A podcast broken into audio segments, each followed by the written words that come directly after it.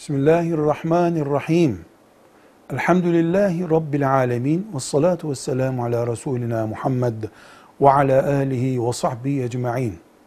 Yatarken, koltukta uzanırken, yürürken, koşarken, otururken, ayakta her türlü Kur'an okunabilir.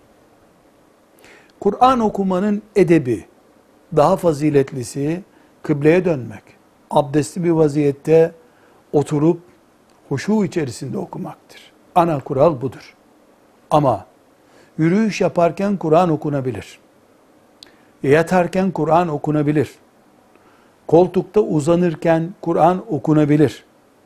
Balkondan yolu seyrederken Kur'an okunabilir. Faziletli olmak, daha uygunu olmak başka şey, olabilir mi, olamaz mı'nın cevabı başka bir şeydir.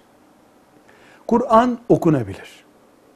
Her durumda okunabilir. Yeter ki avreti açık denecek şekilde çıplaklık veya tuvalet gibi pis bir yer söz konusu olmasın.